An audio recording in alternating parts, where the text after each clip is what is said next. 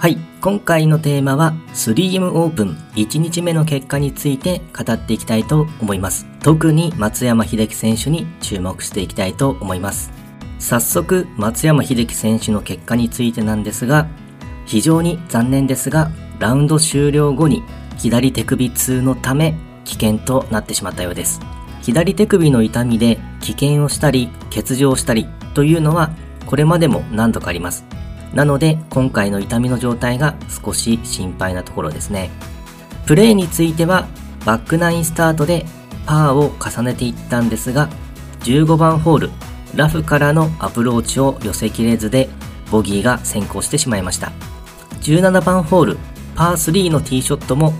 ワンピンにつける素晴らしいショットだったんですがバーディーパットが入らずというところでしたそして18番ホール池ポチャがなんと3回ということになりクワドラプルボギーでプラス4というところになってしまいました。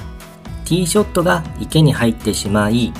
その後のショットも2連続で池ポチャとなってしまうと。松山英樹選手としては珍しくミスが連発してしまったようです。18番ホールは風向きによっては難しくなるホールということなので風を読み切ることができなかったのかもしれませんね。後半の折り返しで1番ホールではバーディーを取れたんですけども、まあ、その後ボギーが2つ出てしまってプラス6というスコアになってしまいました。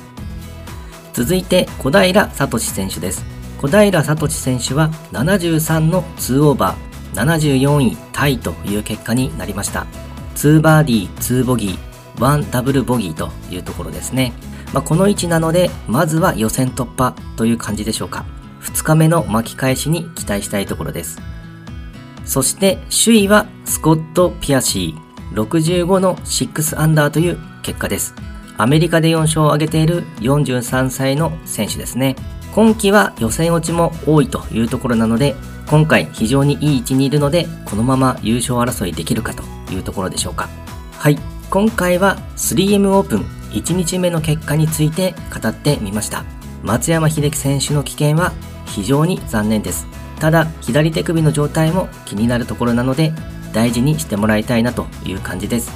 このチャンネルはゴルフに関する話をあれこれしたいけど周りにゴルフの話をする人が全くいないという悲しい状況にいる私がゴルフに関することを一人で好きなようにネットに向かって語っていくという完全なる自己満足チャンネルとなっています。こんな感じとなりますが少しでもゴルフの楽しさが伝われば嬉しいなと思いますそれではまた。